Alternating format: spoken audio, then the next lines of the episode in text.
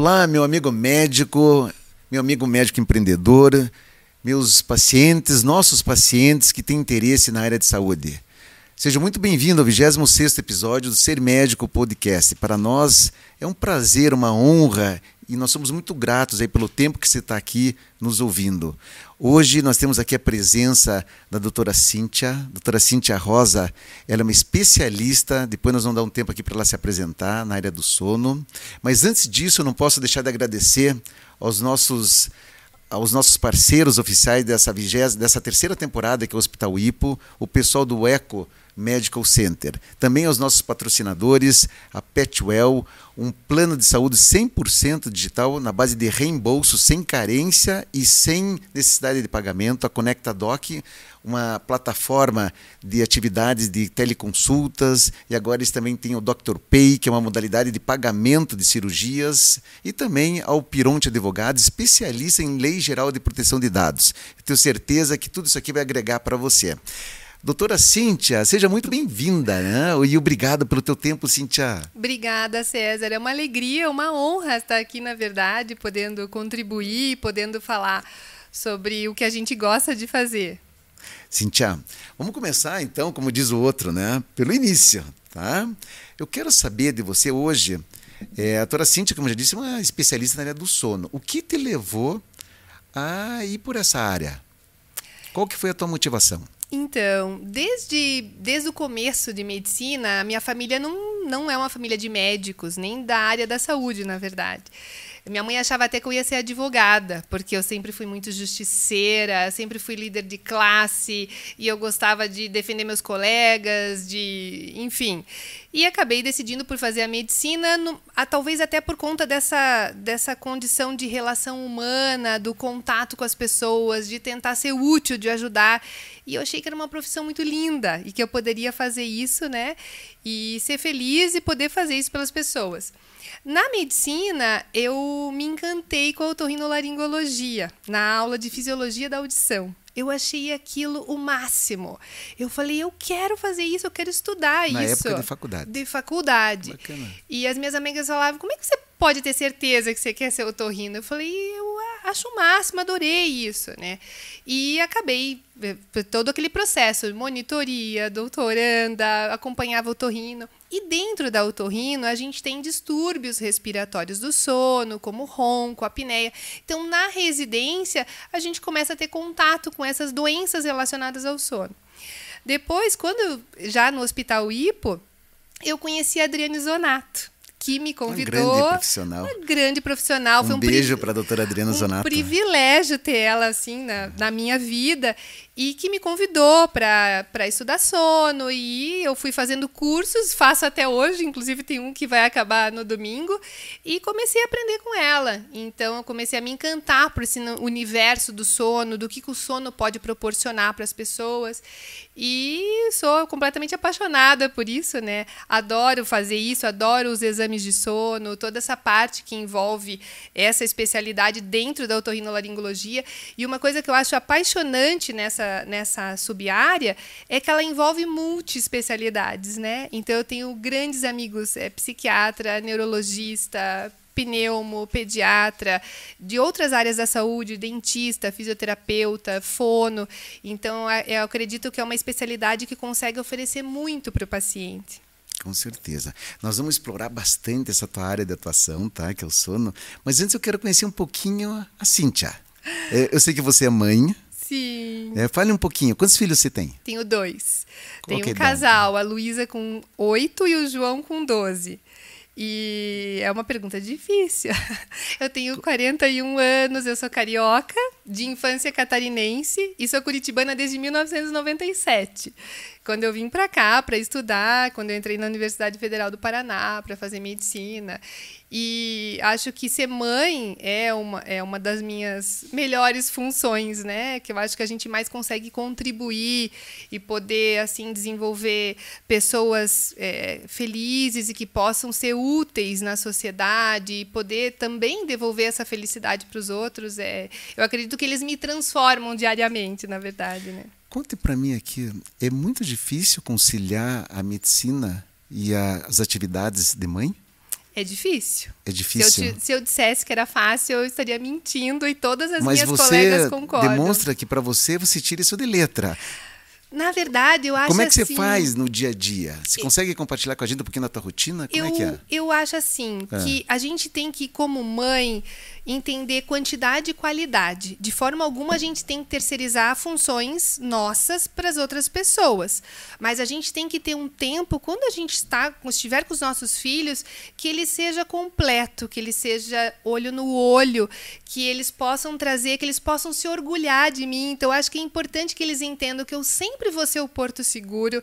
Então, eles vêm me trazer os dilemas, mas eu, infelizmente, nem sempre eu vou estar disponível. A gente tenta, como médica, ainda talvez tenha uma facilidade de eh, tentar contornar a agenda, muda ali e tal, mas assim, não, não, não tanto talvez quanto eu gostaria, mas eu sempre procuro ser o melhor no momento que eu possa estar com eles, né? Então, mas é, é bacana, assim. Eu até, a Luísa teve uma prova na escola e foi bacana porque era uma prova A- de a geografia. Luísa é a mais nova? É a mais nova. Tá. E ela tinha que falar sobre eh, serviços e prestadores de serviços e ela tinha que citar um exemplo. E ela desenhou eu e o Ordival. Então falou: meus pais são médicos, ajudam as pessoas, curam as pessoas. E ela me Que desenhou bacana. ali. Eu achei bem, eu achei. Eu falei não, então tá, tá no caminho certo. E para quem não sabe, né, a Cintia é casada com um grande otorrinolaringologista, doutor Ordival. Sim, Né? sim. E, e em casa, vocês devem falar um pouquinho sobre o dia a dia de vocês. Ou não, não se fala das atividades. Fala, fala porque eu falo muito. Eu falo assim, acho que umas 10 vezes o Ordival dele já acaba. E a gente se ajuda muito. Acho que é Isso uma é parceria muito grande, assim, nossa, a gente consegue. Ele às vezes está lendo alguma coisa, compartilha, e eu, ah, você viu isso? Então a gente tem muito disso. Lógico que a gente tem milhares de outros assuntos, né? Principalmente relacionados às crianças, escola. Mas a gente consegue lidar muito bem com isso. Então, algumas vezes a gente escuta falar: puxa, será que o casal com a mesma especialidade ou a mesma profissão.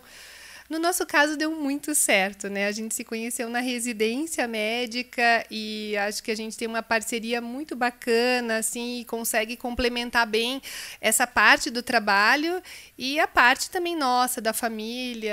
É, é muito bom, assim. É um, Que é um- bacana. É um, grande amigo, né? Isso é Você bacana, né? Essa bom, da complementariedade, essa parceria, vocês sempre estão se ajudando, trocando ideias. Sim. É, mesmo que às vezes venham assuntos relacionados ao dia a dia do consultório, uma troca de ideia. É, com isso, é, certeza. isso é bacana.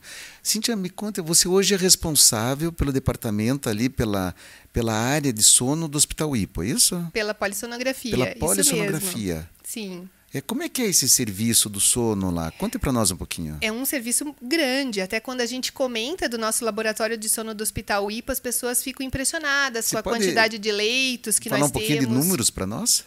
Nós temos hoje 15 leitos de polissonografia do tipo 1, que é uma polissonografia laboratorial, que é aquela polissonografia completa. A gente pode fazer diagnóstico de vários distúrbios do sono, não é apenas focado na parte respiratória. E nós temos ainda opções de exames domiciliares. Então, só para aqui para o leigo entender, avaliações de distúrbios do sono relacionados com a parte neurológica, Isso, parassonia, sonambulismo, movimento de perna, Não somente respiratória. Não apenas isso. que é a apneia e hipopneia decorrente de um problema obstrutivo. Exatamente. O quanto aquilo repercute no sono, se altera a arquitetura do sono, dessas fases profundas, se ocorrem muitos microdespertares. Então, tudo isso a gente observa no exame de sono. E a gente faz exame desde recém-nascido, paciente de todas as idades, todas as complexidades.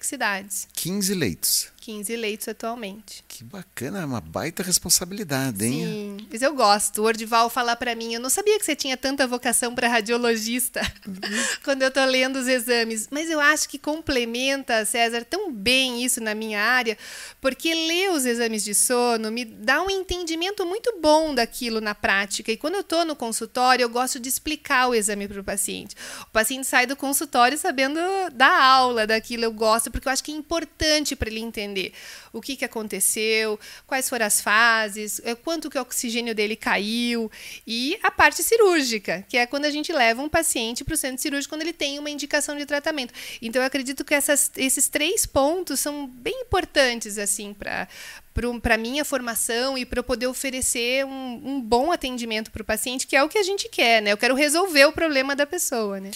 E hoje, quando a gente fala em qualidade de vida, o sono está diretamente relacionado, sim. né, Cintia? Sim, sim. É, existe uma, uma incidência de, de, um percentual entre a população, talvez nacional ou mundial, de distúrbios do sono? Então, existe. É, é variável, é né? Variado. Com a pandemia, isso acentuou. A então, pandemia piorou. Piorou, piorou. As pessoas tiveram muito mais queixas, tanto de insônia e até mesmo de ronco por conta do ganho de peso. Então, a gente poderia falar 40%, porque a gente tem que pensar na insônia, por exemplo, que é o mais prevalente, como sintoma e insônia doença. Então, eventualmente, você ter dificuldade para adormecer ou acordar muitas vezes, mas que isso não interfira no teu dia, ou que não ocorra de uma frequência que a gente configure doença, é uma situação. Agora, quando aquilo fica frequente, mais de três meses, então a gente já pode classificar como realmente um distúrbio de insônia. Então, acho que hoje, se a gente fosse de uma maneira bem simples colocar três principais problemas de sono, a gente poderia falar dos que fazem a privação voluntária, daquele negócio de que dormir é perda de tempo, de que eu preciso dormir é para os fracos.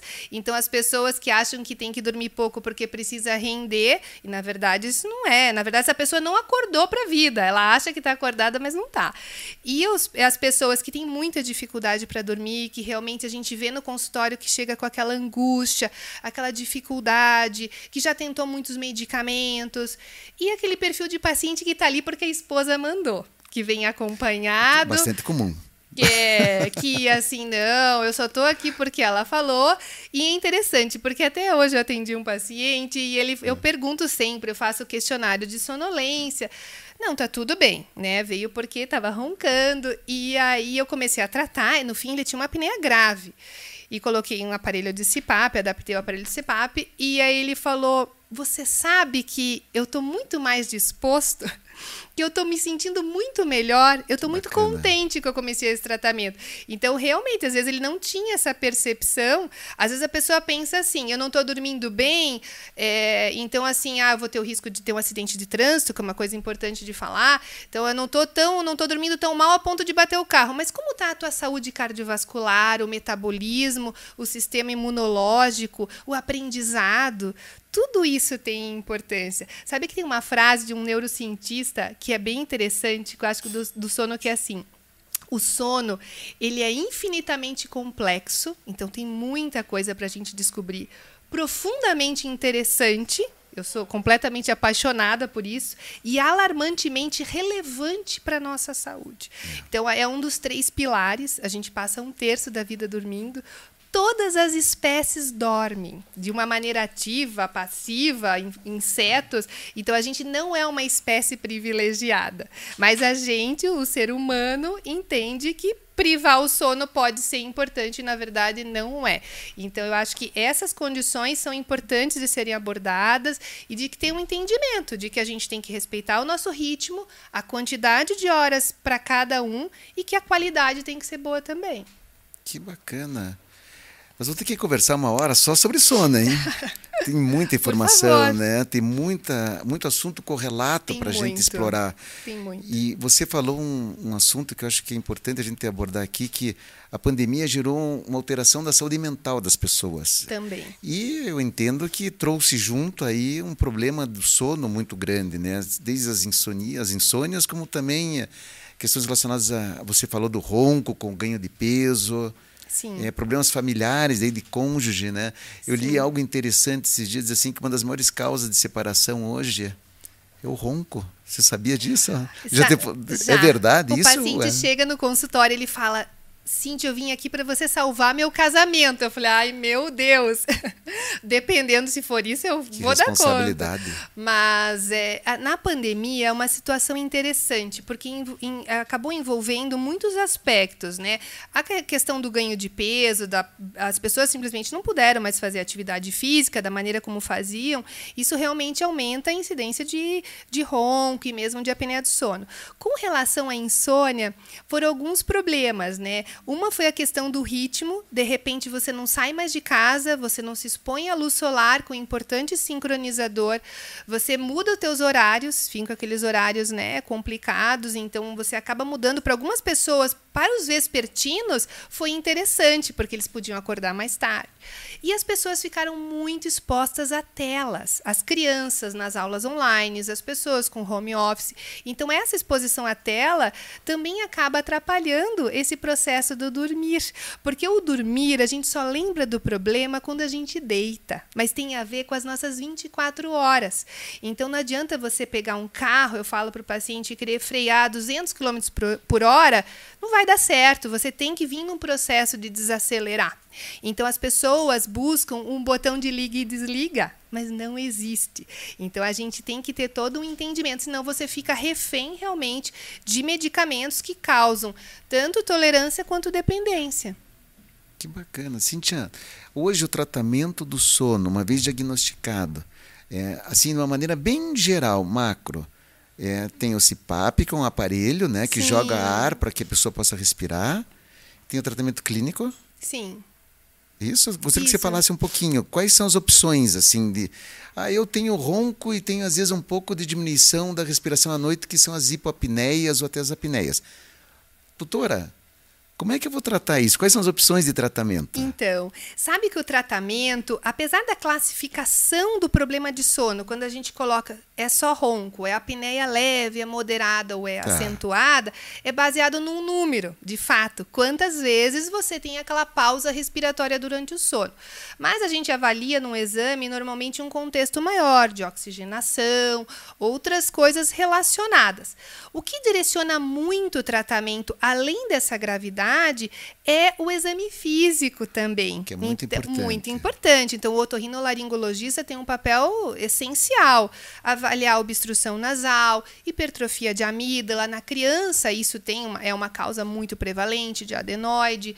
É, o excesso de peso. Então, eu digo para os pacientes, a gente ganha peso por dentro, a gente engorda por dentro, a gente aumenta o tamanho da língua, dessa gordura para a faringe. Você não está fazendo a apneia agora acordado porque você tem força muscular. Mas quando você perder aquela força que você estiver dormindo, ah, você também vai ter um estreitamento dessa passagem. Então, os tratamentos eles podem ser direcionados ou cirúrgicos quando houver indicação que o paciente realmente tenha uma obstrução, que seja possível de fazer a cirurgia, ou dispositivos que os dentistas podem fazer, que um aparelho de avanço mandibular, que você consegue estabilizar a mandíbula, aumenta também o espaço lateral da faringe. Fonoterapia hoje tem um papel importante nesse processo para melhora essa da musculatura da faringe. Então também entra. E o, a perda de peso, né? E mudança de hábito, César. Muitas vezes os pacientes comem muito e vão deitar. Né? Então, hoje eu atendi um paciente que estava com muito refluxo. E ele acordava à noite assustado, enfim. Então, às vezes, algumas medidas a gente também consegue fazer no sentido de acabar ajudando o paciente, a maneira como ele dorme, a posição, o consumo de bebida alcoólica. Isso também aumentou muito na pandemia. Na pandemia. Então, tudo isso acaba envolvendo. Eu acredito que a consulta é uma consulta que a gente tem que fazer uma abordagem bem completa, desde a história de tudo que está acontecendo, assim como a paciente com insônia. Às vezes a paciente vem com insônia, é o marido que ronca. Então, às vezes, se ele acompanha, eu falo, senta na cadeira, eu quero te ver. Então, eu falo, mas você está acordando por causa dele, né? Então, ou a, pessoa acha que tem que dormir no horário que o outro dorme. No casal, isso é muito comum. Eu, eu tenho uma curiosidade aqui que faz muito tempo que eu não atendo paciente voltado a distúrbio do sono. Você acaba tratando a família, então, o casal. Sim. Muitas vezes Muitas sim. vezes, né? Porque a, mais, a, insônia é mais comum nas mulheres. Tá. E, a, e a, o ronco e a apneia é mais comum nos homens. Interessante. Então isso complica o casamento, né? Interessante. Quero saber um pouquinho mais da Cintia agora, né? Da Cintia mãe. da Cíntia, esposa, casada com o médico, doutor Ordival. Um abraço, meu amigo Ordival. Você tem o que como hobby? Então, César, eu, eu ando profissionalmente com bastante funções. Eu tô vendo. E, mas você sabe que uma coisa que me deixa relaxada e que eu gosto muito é ler. Leitura diversa, relacionada à medicina, à filosofia, é, é, sobre filhos, né? Então eu gosto muito disso. E eu sei, né? E já li que você gosta de, de escrever também. Você escreve, escreve muito bem. É. De forma amadora. Sim, mas você já, você já chegou a publicar alguma coisa assim? Não, não, não nunca, nunca. Então fica a dica, porque ah, eu já li obrigada. alguns, não sei se você chama esse de sonetos, de, de poesias, como é que se chama? São pequenos eu, eu, eu acho que eu escrevo naquele. Sabe que alguns pacientes me colocam isso nas redes sociais? Por favor, uhum. continue escrevendo. Às vezes é alguma uma percepção que eu tive, ou mesmo de consultório, eu penso, puxa, eu vou compartilhar isso, né? Mas isso é muito e bacana. Faz pouco gente... tempo que eu estou na rede social também. Eu entendo. Você sabe que é muito novo tudo isso para nós médicos, né? Sim. Até o próprio podcast aqui é algo novo, é disruptivo, rede social, né? Posicionamento. Mas é muito importante para os clientes, nossos pacientes, nos conhecerem também através desses, dessas ferramentas digitais. Sim, sem dúvida. Não, não tem volta. Não tem volta. Então... E eu acho importante, é, você tem a oportunidade de mostrar a essência, exatamente isso que você traz aqui, né? O que nós somos, o que nós somos, o que nós é, buscamos, como nós agimos. Então isso é muito, tem muito a ver com a, com a nossa profissão, né? É, e os pacientes vão acabar nos procurando não só pelo serviço que nós entregamos, mas por quem nós somos. Sim. Eles vão se relacionar com a gente mais tarde. Eu acredito nisso, sabe? Sim. É tanto hoje em dia falam muito em CX, que é Customer Experience, uhum. que é a experiência dos clientes em todos os serviços. Na área médica não vai ser diferente. Sim. É, e se só tem como avaliar é, a entrega de um serviço baseado em quem está por trás dele. Sem dúvida, sem dúvida. Ou seja, o médico. Quem é esse médico? Sim. É. E na medicina a gente e falta isso, né? falta faltam muitas coisas na nossa formação médica, mas é, eu acredito que essa essa essa questão da própria rede social de você demonstrar uma emoção é, é, uma coisa que às vezes era mal vista. Você pensa, o médico que é, é, um médico emotivo ou tem uma empatia, ele pode talvez não ter uma qualidade técnica ou um raciocínio dele pode ser prejudicado, mas na realidade é muito importante, porque é, a, a, a relação médico-paciente é a relação de alguém que sofre e de alguém que, teoricamente, tem que saber o que fazer. E, e, eu vejo muito, talvez, até como eu não tenho essa questão de médicos na família, eu sempre me coloco naquela outra cadeira. Eu penso, o, se eu fosse aquele paciente, o que, que eu gostaria que falassem para mim? qual o tratamento que eu faria? Se eu tivesse com aquela polissonografia, naquela situação, será que eu ia operar? Será que eu tentaria esse tratamento primeiro?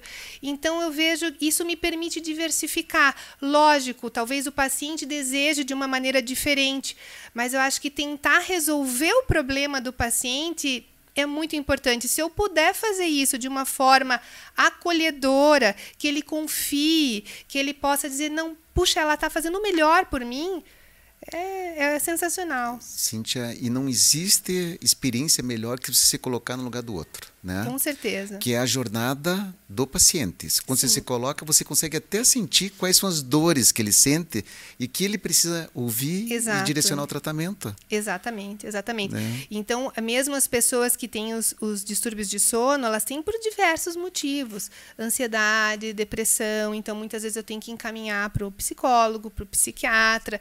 Então, é é, é, entender essa angústia é muito importante. É muito mais fácil passar um medicamento, mas é muito melhor eu poder oferecer uma terapia que eu vá resolver de uma maneira mais duradoura, que vai deixar o paciente mais feliz. Então isso é, eu acho que é um grande objetivo. A gente sofre muitas vezes. Às vezes eu vou para casa pensando, puxa, eu acho que eu vou fazer isso, eu poderia fazer isso. E eu dou meu telefone para todos os pacientes, eles me mandam mensagem e eu mexo no aparelho de CPAP, eu digo, me liga amanhã, me avisa como ficou eu tenho esse hábito, sabe? Me consome Cíntia, um parabéns. tempo, mas é. Você sabe que quando a gente coloca o nosso número no cartão, agora não tem mais cartão, quando a gente compartilha, eles só nos ligam quando realmente precisa. Eles me falam Ninguém isso. incomoda. É. Mas eu faço eu, isso desde que eu me é... formei e nunca tive problema. E eu, eu assim, eu, eu me vejo numa maneira de ele pode se conectar, ele pode voltar é e dizer, não, conexão. ficou bom, ou faça isso, mexa isso. Então, assim, eu, eu estou muitas vezes, e isso é meu dia a dia, minha rotina há mais de 10 anos, eu muitas vezes indico um aparelho para a pessoa dormir. Muitas vezes ele chegou ali com uma insônia que a gente fala de manutenção. Então, uma pessoa de idade, que ela não acorda muitas vezes no meio da noite, não tem um depoimento de que ronca ou tem apneia, e eu desconfio pelo exame, eu peço uma polissonografia no laboratório e, de fato, tem muita dessaturação, muita apneia. E o tratamento, algumas vezes, vai ter que ser esse aparelho de pressão positiva, o CPAP. Então, além de ele não dormir, eu vou mandar dormir de máscara. Então, se eu não puder oferecer e, e, explicar e fazer o paciente entender o porquê daquilo ali e eu dar a mão para ele, não vai dar certo, né? Então certo. eu aprendi a mexer com esses aparelhos. Os pacientes levam, eu regulo o aparelho, eu baixo os dados do cartão, eu mostro os gráficos. Então, assim, eu vejo que é uma dedicação que faz com que os pacientes tenham uma adesão maior. Porque o grande problema do tratamento com o CPAP é justamente o usar por muito tempo. Então, ele é um tratamento extremamente eficaz, no sentido de que ele funciona, então ele vai reduzir o índice de apneia, mas ele é pouco efetivo porque no dia a dia as pessoas vão abandonando o tratamento. Então é meu papel ajudar aquele paciente até conseguir adaptar, adaptar exatamente.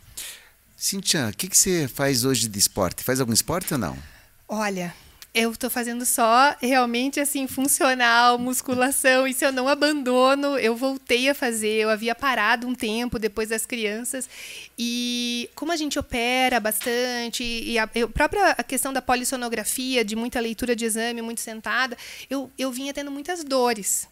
E voltar a fazer foi assim sensacional. Eu acho que realmente aquilo que eu pregava, você tem que fazer atividade física, você tem que se alimentar bem, você tem que dormir bem. Eu preciso dar o exemplo, eu preciso fazer. Por isso que eu perguntei. É, mas eu faço. O, o que significa para Cíntia ser médica? Ai, é a minha vida. Acho que Bacana. ser médica é a minha vida. É, é algo que eu fui conseguindo descobrir com o tempo e eu percebo que a gente tem muitas, muitos desafios, né? Muitos desafios na profissão, referente a muitas coisas mas é extremamente gratificante.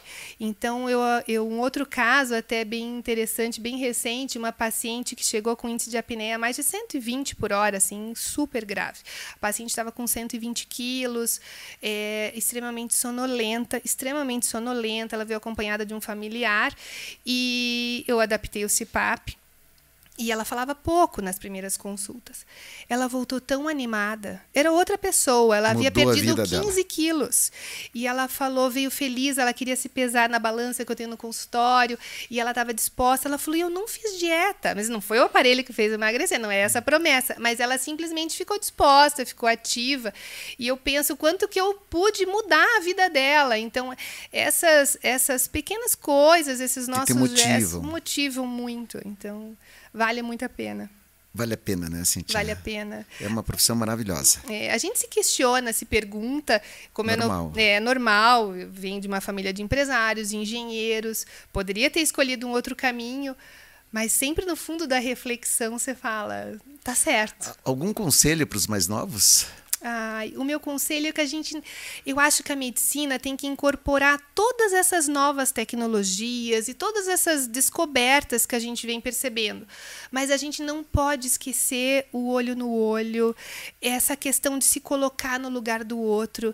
E eu acho que os mais novos precisam entender que a gente nunca vai saber tudo, mas a gente nunca pode parar de tentar saber e que a gente sempre tem que ter uma uma rede de amizade. Eu acho que isso é uma coisa que é importante, você poder contar com alguém, você saber quando você precisa pedir ajuda, isso só vai beneficiar o paciente. Então eu vejo que é preciso entender que tentar entender, César, o que é ser bem-sucedido. Eu acho que isso é uma pergunta que todos devem se fazer. E o que é ser bem-sucedida para Cíntia? Ah, ser bem-sucedido é poder é poder você ser feliz e estar tá fazendo bem para as outras pessoas. Bacana. Acho que é isso, é, é o principal. É o principal, né? A Cintia é muito família, né, Cintia? Sou. Isso é isso sabe que eu acho que é assim algo que tem que chamar atenção você poder conciliar família e trabalho filhos, marido. Acho que isso é um equilíbrio hoje em dia importante. É importante. Parabéns, eu observo isso assim, te acompanho, então acho que isso é muito legal. Eu acho que é, é, a base, a família, né, de tudo. Então, quanto mais eu conseguir fazer com que as minha, minhas crianças elas tenham autonomia, mas que elas possam ter autoestima, eu vou preparar é, crianças, adultos responsáveis e que queiram fazer isso também com as outras pessoas. Então, acho que o nosso papel é esse. Eu sempre, eu, eu li isso uma vez, agora não me lembro qual foi o livro, num desses livros que eu compro para mães e que falava e que falava assim: se você tratasse os seus amigos como você trata os seus filhos, você ainda teria amigos? E isso é isso é no, de tudo, no que eu no, em todos os cuidados que a gente tem com a criança. Então a criança tem que ser respeitada e valorizada simplesmente porque ela existe, né? E eu acho que isso é muito importante. Quando a gente tem mais de um filho, a gente vê as diferenças as de personalidade. Diferenças. E é bacana isso, a gente poder saber como respeitar sem comparações, mas fazer entendimento de que as pessoas são diferentes e que o respeito começa ali dentro de casa. Cíntia, toma uma água. Obrigada. Por favor. Nós vamos fazer uma brincadeira aqui antes de nós terminar o nosso bate-papo. O tempo voa, né? Nossa! mas é, tá muito bacana, mas eu vou fazer umas perguntas para você, tá? Tá bom. E se puder ser bem rapidinho, assim, é mais no sentido da provocação mesmo, tá? Tá. Cíntia, um livro então, são vários. Pode falar. Quais você entende que, que é importante? Eu acho que um que vem bem ao encontro do, de todo o teu contexto, até do que você tem trazido, que é sensacional, que é um livro de uma colega médica, a doutora Ana Lúcia Coradazzi, que se chama Pancadas na Cabeça. E o título é justamente as pancadas dos desafios da nossa formação médica. Entendi. Desde estudante, da, do, do primeiro emprego, de quando a gente tem o nosso paciente lá no, é, dentro de um hospital. Na otorrina a gente não convive tanto, talvez, com essa situação, UTI, enfim. Então ela traz todos esses conceitos. Ela de um outro autor que agora até me fugiu o nome. E eu acho que é um livro, não é uma dica, é um livro obrigatório, assim. É um livro rápido, curto, gostoso de ler e que vale muito a pena. Mas pode ser para todo mundo, não só para médico. Talvez mais para área médica. Talvez mais então, para área então médica. Então aqui agora eu vou pedir para você me indicar um que eu sei que você adora ler. é, um que seja assim que fora da área médica. Fora da área médica, Puxa vida, são Você tão... diz que gosta de filosofia. Eu gosto de filosofia. Tem um livro muito bom de filosofia, que é um professor de filosofia de, dos Estados Unidos, que é Filosofia da Vida Cotidiana. É um livro fantástico, um livro gostoso também, que ele coloca casos de, dos alunos que trazem para ele no Bacana. consultório. Então, é, tem tantos. Eu, eu, eu, eu, vou tanto, eu vou vario. Acho que tem um livro que é, é Comece pelo Porquê. Também Comece é um livro muito porquê. interessante. Isso é bacana. É. Você é, deve. Agora me fugiu bem o, o, nome correto, mas você devia conversar com alguém. É um desses best-sellers. Era uma psicóloga que se, se coloca como paciente. Não almoce sozinho? Algo assim, sabia? Nunca é, almoce sozinho. E é um livro muito bacana também, que eu acho que vale muito a pena a leitura. Assim. Bacana, muito legal. Me completa uma, uma frase aqui. Tempo para você é. Ah, então o tempo. tem uma frase que eu gosto muito do tempo, que ela vem um pouco de filosofia, é uma frase de Platão, tá. que é assim: tempo ele é a imagem móvel da eternidade. O que isso quer dizer? E isso eu gosto de falar com os pacientes. Eu receito o livro, César, no consultório. Que bacana! Eu acho que essa, a imagem móvel da eternidade te traz a ideia de que tem coisas que você pode controlar e, e, mudar. E você tem que ter coragem de fazer. Mas tem coisas que você tem que ter a serenidade de entender que você não vai modificar. E a tua vida é uma sabedoria para tentar distinguir essas duas situações que vão acontecer. Então não adianta sofrer, né, por algumas coisas que não, não tem o que fazer. E que a gente não tem controle. Não tem controle, exatamente. Né? Então, e o tempo é uma delas, sabe? E o tempo é uma delas. Tá aí, só que você tem que aproveitar, vai fazendo, vai fazendo. Exatamente, exatamente. Que bacana. Cintia, e conta uma coisa aqui. Você quer deixar uma, uma mensagem final, assim, para as pessoas? Esse é teu espaço, por favor, fique Eu à vontade. Acho que uh, esse entendimento de que dormir é algo importante porque a, a sociedade e, e, como as coisas foram acontecendo durante toda a história, é, dá a impressão de que você está perdendo tempo e na verdade você não está. O sono ele é importante para o sistema imunológico, então tem estudos mostrando que tinha mais resposta, o grupo que dormiu melhor às vacinas, é, ficavam menos é, doentes com resfriados. Ele é, um, ele é importante para o metabolismo, então tanto para controle de peso, resistência à insulina, ele é importante para a parte cardiovascular, para o risco de desenvolver demências. Então quando a gente dorme dorme, é, a gente toma banho e faz a limpeza por fora. Quando a gente dorme, a gente faz uma limpeza por dentro. A gente vai eliminar essas, essas toxinas, enfim. Então, e, então acho que é muito importante e a minha mensagem é que as pessoas pudessem valorizar o sono e entender ele como um processo não apenas de ausência de vigília, mas que a gente tem um processo para aprendizado, consolidação de memória e que é importante que a gente respeite as nossas características. Existem aqueles matutinos, existem os vespertinos, quem precisa de seis, quem precisa de oito, de nove horas e que a gente tem que ter uma atenção. Hoje, uma preocupação muito grande que eu tenho é que as crianças têm dormido a mesma quantidade de horas dos pais. Vão dormir tarde, acordam às vezes cedo, vão para a escola e está errado, né? Eles têm uma quantidade, uma necessidade, uma necessidade idade diferente dependendo da idade. Então, o meu recado é que as pessoas prestem atenção no sono e que valorizem realmente ele como um dos pilares. Não basta você apenas fazer uma atividade física, se alimentar bem, se você não dormir bem. Como é importante o sono, né? Sim. Cíntia, muito bacana. Obrigada. Sabe, muito legal. Eu não posso deixar aqui de encerrar antes de agradecer aos nossos parceiros oficiais, Hospital Ipo, ao Eco Medical Center, obrigado pelo apoio, também da Conecta Doc, da Pironte, Escritório de Advocacia, e também da Petwell, um plano 100% digital. Cíntia, foi muito legal. Né? Eu já, já era teu fã. Né? Mas eu vejo que a Cíntia, a doutora Cíntia, além de toda a competência que ela tem, de ser essa mãe excelente, ela tem um conhecimento, a gente observa é, pela maneira como ela fala, aí, muito grande. E, e sobretudo, são os pacientes que já saem do consultório não só com uma receita de remédio, mas com uma indicação de um livro. Não é isso? Sim, sim. E tem muito livro bom para ajudar, de atenção plena, enfim. Vale a pena. Eles gostam. Eles gostam, né? Isso é ser médico. Então, pessoal, muito obrigado. Não deixem de assistir os episódios anteriores e eu convido você a assistir os próximos. Bora lá, venham comigo.